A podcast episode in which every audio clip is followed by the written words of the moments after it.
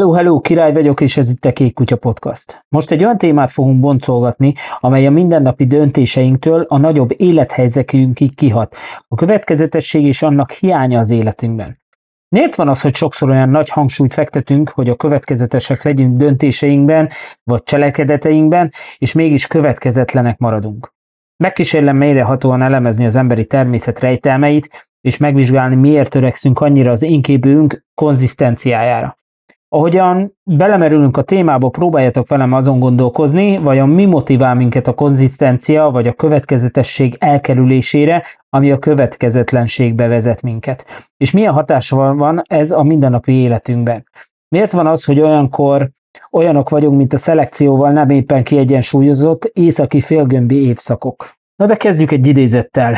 Hogy az idő múlik, rájövünk, hogy az inkonzisztencia nem csupán hibának tekinthető, hanem egy dinamikus változásnak. Az életünk folyamán a környezet, az értékek és a kihívások változnak. És ebben az áramlásban néha önmagunkhoz való hűségünk is ingadozhat. Az igazi konzisztencia nem egy merev vonal, hanem az önazonosság és a fejlődés összefonódása. Az inkonzisztencia nem pusztán ellenmondás, hanem egy lehetőség a belső változásra és a mélyebb megértésre. Ahelyett, hogy a külső elvárásoknak felelnénk meg, hallgass meg a belső hangodat, és engedd, hogy az vezesse az utadat. Az inkonzisztencia nem mindig hiba, hanem egy lehetőség a személyes növekedésre és a változásra akár. De mielőtt belecsapnánk két hír, ami változást is hozhat. Egy rejtett mint a gyerekek szemébe akár felfedheti, hogy autista. Egy új kutatás szerint a mélytanulási mesterséges intelligencia modellek használhatóak az autizmus szűrésére, vagy akár az állapotának a súlyosságának az ellenőrzésére is és az ai csak egy fényképre lesz majd szüksége az alany retinájáról, azért ez előremutató. A bizonyítékok arra mutalnak, hogy a szem valójában egy ablak az agyba a központi idegrendszer összekapcsolódása révén. Ebben a tanulmányban a Kórai Köztársaságban található egyetem orvostudományi főiskolájának egy csoportja azt akarta vizsgálni, hogy a mesterséges intelligencia észleli az ASD-t a retina mintázataiban. Először a modell olyan képekre képezték ki, amelyek az AI-nak megmondták, hogy az alany autista vagy egészséges, ezután az AI-t arra kérték, hogy elemezzen 258 átlagosan 7-8 éves gyerek és tínédzser retináját, akinek a felében autizmus diagnosztizáltak. Tökéletes pontszámot ért el amúgy az azonosításban, a mesterséges intelligencia nem volt olyan jó, hogy előre jelezze a tünektek súlyosságát a retina fotók alapján, csak az esetek olyan 48-66%-ában vált pontos adatokat, ennek ellenében rengeteg lehetőség rejtlik abba, hogy a gyerekek hamarabb, rövidebb várakozási idővel hasznos értékelést is kapjanak akár. Ebben az esetben a kutatók képzik az adatokat, és 4-18 éves közötti gyerekekre és serdülőkre korlátozták még, de úgy gondolják, hogy ez még fiatalabb gyerekeknél is működhet. Ezt a jövőbeni tanulmányokban is megvizsgálhatják, én minden esetre dukkolok a gyerekek miatt is, és ez egy nagyon előremutató fejlesztés. A másik az agyi implantátumokkal dolgozó cég kidolgozta a Synchron, egy olyan agyszámítógép interfészt, amely felbecsülhetetlen értékű kommunikációs módszert ígér a súlyos bénulásban szenvedő emberek számára nyílt agyműtét nélkül. Az eszközt a Sternhez hasonlóan jutatják be a nyaki vénába helyezve, amely az agy motoros kéregéhez közeli érben helyezkedik el, lehetővé teszi az agytösti stroke-ban vagy degeneratív betegségekben szenvedő emberek számára, hogy alapvető számítógépes feladatokat, például üzenetküldést, a digitális egészségügyi szolgáltatások elérését végezzék, anélkül, hogy egy izmukat is megmozdítanák. A vállalat jelenleg az amerikai megva- megvalósíthatósági tanulmány közepén tart, amely, ha sikeres lesz, egy nagyobb vizsgálathoz vezethet, amely eldönti, hogy az eszköz megkapja klinikai használati engedélyt. Na de akkor merüljünk is el a témában. Az emberek inkonzisztensek lehetnek különböző okok miatt is, beleértve a hangulatváltozásukat, a környezeti hatásokat, az érzelmi állapotokat. A pszichológusok és a kognitív tudósok kutatják az ilyen viselkedési hátteret, és számos elmélet létezik is erről. Az egyik elmélet szerint az emberek döntéseket befolyásolják az aktuális körülményeik, a prioritásaik, az érzelmi állapotaik, az inkonzisztencia része lehet az emberi természetnek, és számos tényező hozzájárulhat beleértve az egyéni különbséget, a kulturális kontextust, az élettapasztalataikat. A pszichológia és a kognitív tudomány folyamatosan kutatja ugye ezt a területet annak érdekében, hogy jobban megértsék, miért és hogyan változik az ember viselkedése különböző helyzetekben. A személyes meglátásom szerint a belső én az igazi kiindulópont mindenki számára. Ezt a belső valódi ént osszuk három részre. Van bennünk egy gyermekén, aki mindent szó szerint érzékel, csodál, szeret mindent, és a felnőttén, aki valósággal szoros kapcsolatban áll, konfrontálódik, és a gyermekén mellett áll, valamint egy gondoskodó szerető szülőjén, aki bármilyen körülmények között megtart, és szeretetteljes védelmet nyújt számunkra. Amikor ezek a részeink egyensúlyban vannak, a belső harmónia megteremtéséhez vezetnek. Azonban, ha valamelyik háttérbe szorul, konfliktusunk jelenik meg magunkkal, mivel az egyensúly hiányzik. Az is érdekes megfigyelés lehet persze, hogy a három belső álláspont nem statikus entitás. Inkább dinamikusan változnak és alkalmazkodnak az élet kihívásaihoz és a változásokhoz. Ugye, amikor egy új kihívás merül föl, a felnőtté hozza a reális döntés a valósággal kapcsolatba, a gondoskodó szülőjén megjelenik, hogy támogatást és biztonságot nyújtson, ugyanakkor a gyermekénünk játékosságával és rácsodálkozásával színesíti a mindennapokat, hozzájárul az élet teljességéhez. Ebben rejlik szerintem a dinamikus egyensúly, és amikor ezek összhangban működnek, megteremtik a belső harmóniánkat. De szerintem észre kell vennünk, hogy ennek a fenntartása folyamatos figyelmet és önismeretet is igényel, és még így is felborulhat az egyensúly. Ezért fontos, ha szükséges, tudatosan visszanyúljunk ezekhez, hogy megtaláljuk az új egyensúlyt az élet változó kihívásaira. Egyébként érdemes lenne a belső konfliktusainkat is felismerni jobban.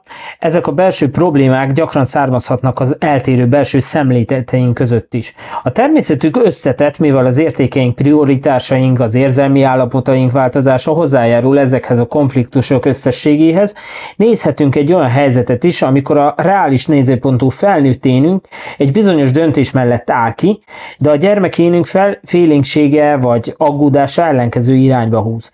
Ebben az esetben kialakul egy belső viszály, és nem tudunk dönteni, mivel tudjuk, mi lehet a végeredmény, de mégis a gyermeki kondícióink visszahúznak tőle, hogy lehet, hogy tudjuk, hogy képesek vagyunk rá, de félünk, mi van, ha ennek az ellenére elbukunk, Ugye képzeljetek el egy, például egy olyan toxikus munkakörnyezetet, ahol minden nap dolgozunk, minden nap stresszér, feszültség és elégedetlenség vesz minket körül.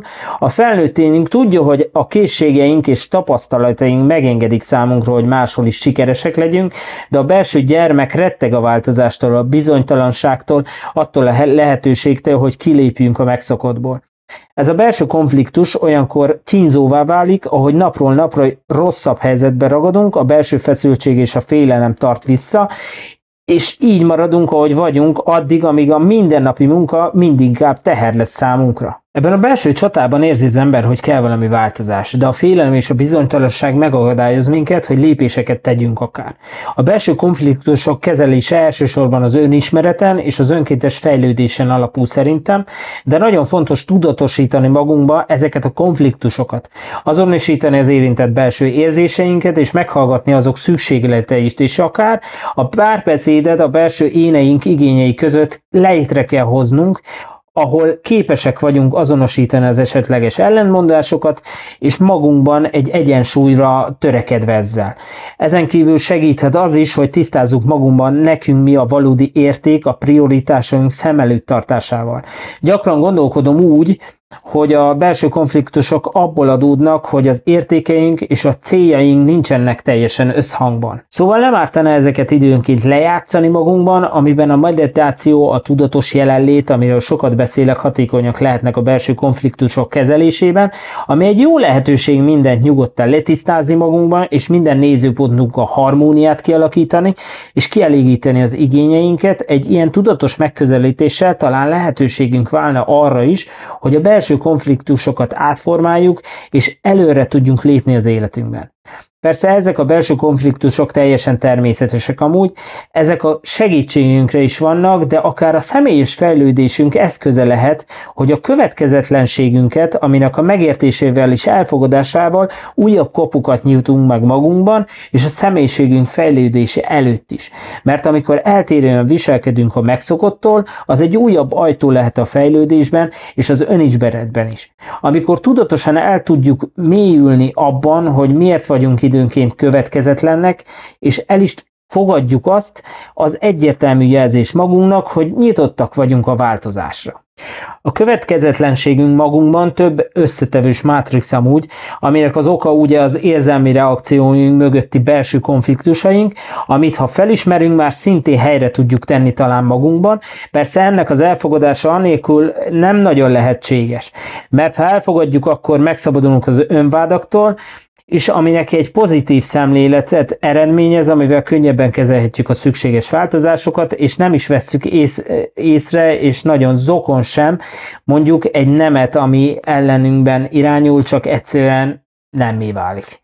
Úgy gondolom, ha elismerjük a következetlenségünket, azzal olyan hozzáállást fejlesztünk ki magunkban, ami engedi és felismeri, hogy az élet változásaiból és fejlődéséből hogy tanulhatunk, és nem hibaforrásként tekintünk rá, hanem egyfajta lehetőségként. De ha ezzel sikerül egyensúlyba kerülni, és fent tudjuk tartani, akkor nagy esélye a külső kommunikációnkkal is jó lenne foglalkozni azért, amikor tudatosak vagyunk saját ellenmondásainkról, az segíthet hatékonyabban és egyértelműen kommunikálni másokkal.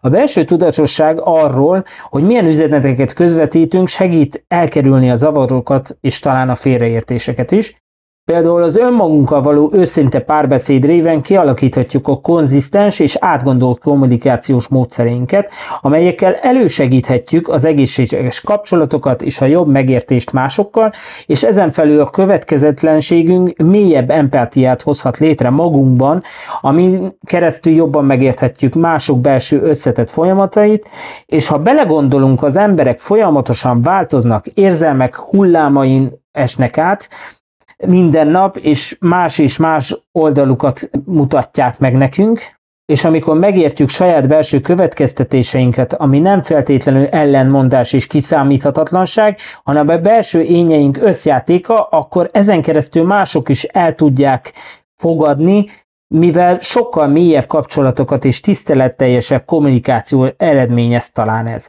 Szóval ehhez szükséges a tudatos jelenlét kialakítása, amit meditációval, légzésfigyeléssel, illetve szerintem mindennapi tudatos naplóírással, amivel a belső kérdéseinket és a válaszainkat őszintén le tudjuk írni, Nekem például ez momentán sokat segített. Na de ha magunkban felismerjük ezeket a mintákat, és kezelni is megtanuljuk őket, az szuper lehetőség számunkra. De akkor már jó lenne felismerni másokban is ezeket a bizonyos jeleket. Ezek a viselkedési minták gyakran akkor jelennek meg, amikor az ember viselkedése ellenmond az általa hangoztatott értékeknek, vagy korábbi cselekedeteinek, szóval következetlen.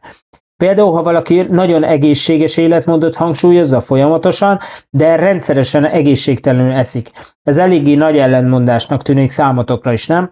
De ismerek olyan embert is, aki extrovertált személyiség, társaságkedvelő benyomását kelti, de a munkahelyén visszafogott és visszahúzódó, ez is számomra eléggé eltérő kommunikációért. Mondjuk van olyan is, ami a következetlen viselkedésnek egy vészjósó megnyilvánulása lehet, ha az egyik pillanatban boldog, a másik pillanatban dühös, vagy szomorú lesz a legkisebb dolgok miatt is. És ott vannak a kicsi gyerekek, akik számomra egy rejtélyek, mit miért tesznek, Néha persze bennük nincs egy felnőtt én, aki a szülőktől kaphatnának visszajelzést, és a gondoskodói énjük is a szülők karjában találják meg, ugye? Ezért is jutottam arra, hogy a természet milyen szép csodája, hogy a gyermekként kezdjük, és felnőtté majd szülővé válunk, és ha odafigyelünk, akkor elérünk és megtapasztalunk minden segítséget egy harmonikus, belső, teljes és boldog emberi váláshoz, Persze a kondíciók azért görgetnek elénk pár akadályt, nem is párat, hanem egy kicsit sokat is. De, de van még egy elmélet, ami összefügg a következetlenséggel, ez pedig a kognitív diszonancia elmélet, amiért Leon Festiger dolgozott ki 1957-ben. És ez kapcsolódik az inkonzisztens viselkedéshez. A kognitív diszonancia akkor jelentkezik, amikor valaki két vagy több oda nem illő kognitív elemet észlel magában, például gondolatokat, attitűdöket vagy viselkedési mintákat akár.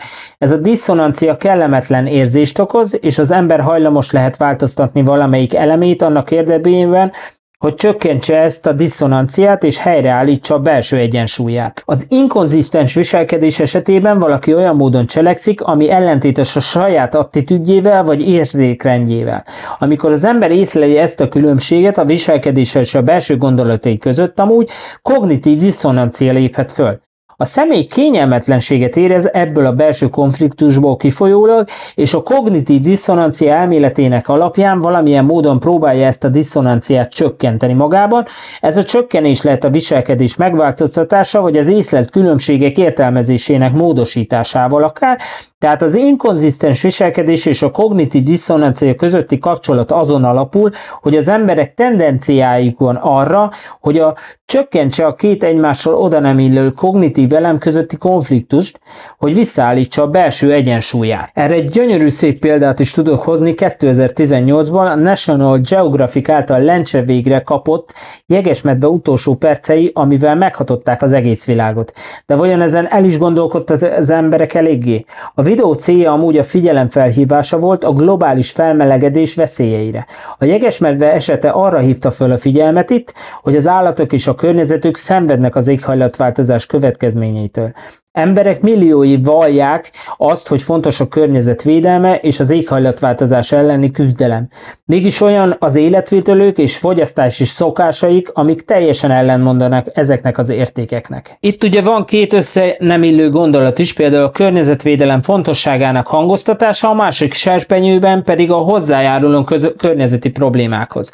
Kognitív diszonanciát okozva ezzel. Az emberek gyakran úgy igyekeznek csökkenteni ezt a diszonanciát, például megváltoztatni megváltoztatva a viselkedésüket, például környezetbarát döntéseket hozva, ezzel értelmezve a helyzetet úgy, hogy a két oldal nem is annyira ellenmondásos. Egyébként még érdemes elgondolkodni az inkonzisztencia mögötte sokaim, mivel rendkívül változatosak lehetnek, és az életünk során kialakuló minták összetettek is lehetnek ezáltal. Az egyes életesemények, kihívások és a sikerek befolyásolhatják a viselkedésünket és a gondolkodásmódunkat is. Például egy tragikus esemény lehet ilyen hosszú távú hatás hatással ránk. Az egyéni tapasztalatok ilyen módon a gyermekkori élmények vagy a szülői minták jelentős hatással vannak az értékrendünkre és a viselkedésünkre is. Ezt ti tapasztaltátok amúgy? De az ilyen környezet beleértve a családot, a barátokat, a munkahelyet, a társadalmi környezetet szintén hatást gyakorol a viselkedésünkre és az egyes reakciónkra. A kultúra, amelyben felnövünk, jelentős mértékben hozzájárul az értékrendünk normáihoz és az elfogadott viselkedési mintáinkhoz is és a személyiség jegyeink beleértve az érzékenységünket, a rugalmasságunkat vagy a makadságunkat is szintén befolyásolhatják a közvetlen viselkedésünket is. Az életünk során ezek mind kölcsönhatásba lépnek egymással, és a személyiség kialakulása során alakítják a viselkedésünket is, ami állandóan változik ráadásul, és erre nagyon hatásunk talán nincs is. De az inkonzisztens minták lehetnek egyfajta viselkedési mechanizmusok is bennünk, ilyenek lehetnek az érzelmeink vagy a bizonytalanságaink kezelése is. A tudatos önismeret és a pszichológiai támogatás szakemberrel segíthet megérteni és kezelni ezeket a mintákat. Persze a következetlenségünk nem csak az egyén és a belső konfliktusok összességének kivetülései, hanem a társadalmi és a kulturális okokra is visszavezethető. Mire gondolok itt? Először is a társadalmi értékrendek, a normák, az elvárások nyomása, a mi elfogadható, vagy a mi nem az, a külső megjelenésünkre, vagy a karrierünkre vonatkozó érthető és érthetetlen elvárások összessége a nézőpontunkból megfigyelve sokszor okoznak belső konfliktust, ami inkonzisztenciához fog vezetni. És nagyon igaz ugye a különböző kultúrák eltérő normáinak és az értékeinek eltérő átmenete okozhat itt nagyon nagy nehézségeket.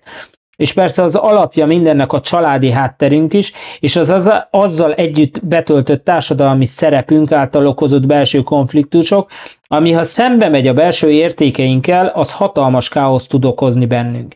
Amivel persze következetlen viselkedés is együtt fog járni. Persze itt hangsúlyoznám a tudatos jelenlét és a tudatos önismeret fontosságát ismét, mert csak a mi felelősségünk az életünkben hozott döntéseink, ami ha nem megy egyedül, még mindig lehet segítséget kérni szakemberektől. És ezt tegyük is meg, hogyha úgy érezzük, hogy ez szükséges lehet. Akkor a végére egy történet. Egy történet Katáról, a fiatal íróról szól, aki naplójában felfedezte az élet ellenmondásait. A régi napló rétegeiben mélyebben elrejtve találta meg a gyermekkorának ártatlan álmait, és a későbbi időszakok önkéntelen kételjét. Kata egy belső utazásra indult, hogy összehangolja ezt a látszólagos ellenmondást. A kreatív oldala a valóság és a gondolkodás minden egyes oldalán egy-egy puzzle darabjaként szolgált. Miközben összekapcsolta ezeket a darabokat, ráébredt, hogy az élet összetett tánca a következetlenségbe rejlik. Most már, amikor Kata ír, a történetek szövetébe egyidejűleg beleveszi mindhárom lehetőséget. Az álmokat, a valóságot és a szeretetteljes elgondolást. Egy mélyebb megértésbe vezető út egy naplóbejegyzésben így fogalmazott. A következetesség egy rejtelmes tánc, amely lehetővé teszi számunkra, hogy a látszó kaotikus káoszban megtaláljuk a színek és a harmónia békés egyensúlyát. Találjátok még ti is a megfelelő utat a harmónia békés egyensúlyához. Jó utat! Köszönöm, hogy meghallgattál, legyen veletek a kék kutya, sziasztok!